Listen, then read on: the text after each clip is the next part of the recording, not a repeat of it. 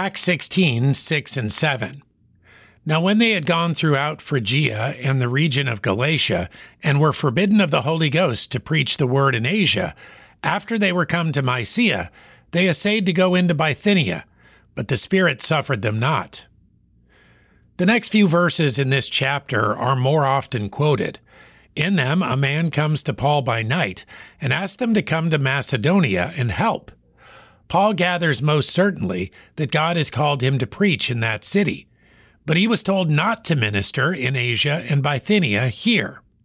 We don't know why the Holy Spirit prevented preaching in those areas, but we can be certain God did not lead Paul astray. Desire to preach the gospel is a wonderful thing. We must be willing to go anywhere the Lord leads, but not be so enthusiastic that we go just anywhere. Preach the word at all times, but remember to seek the Lord regarding how, when, and where.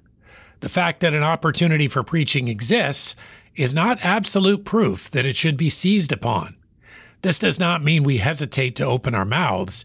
It merely means we are deliberate and prayerful in both method and location. Acts 16, 6 and 7. Now, when they had gone throughout Phrygia and the region of Galatia, and were forbidden of the Holy Ghost to preach the word in Asia, after they were come to Mysia, they essayed to go into Bithynia, but the Spirit suffered them not.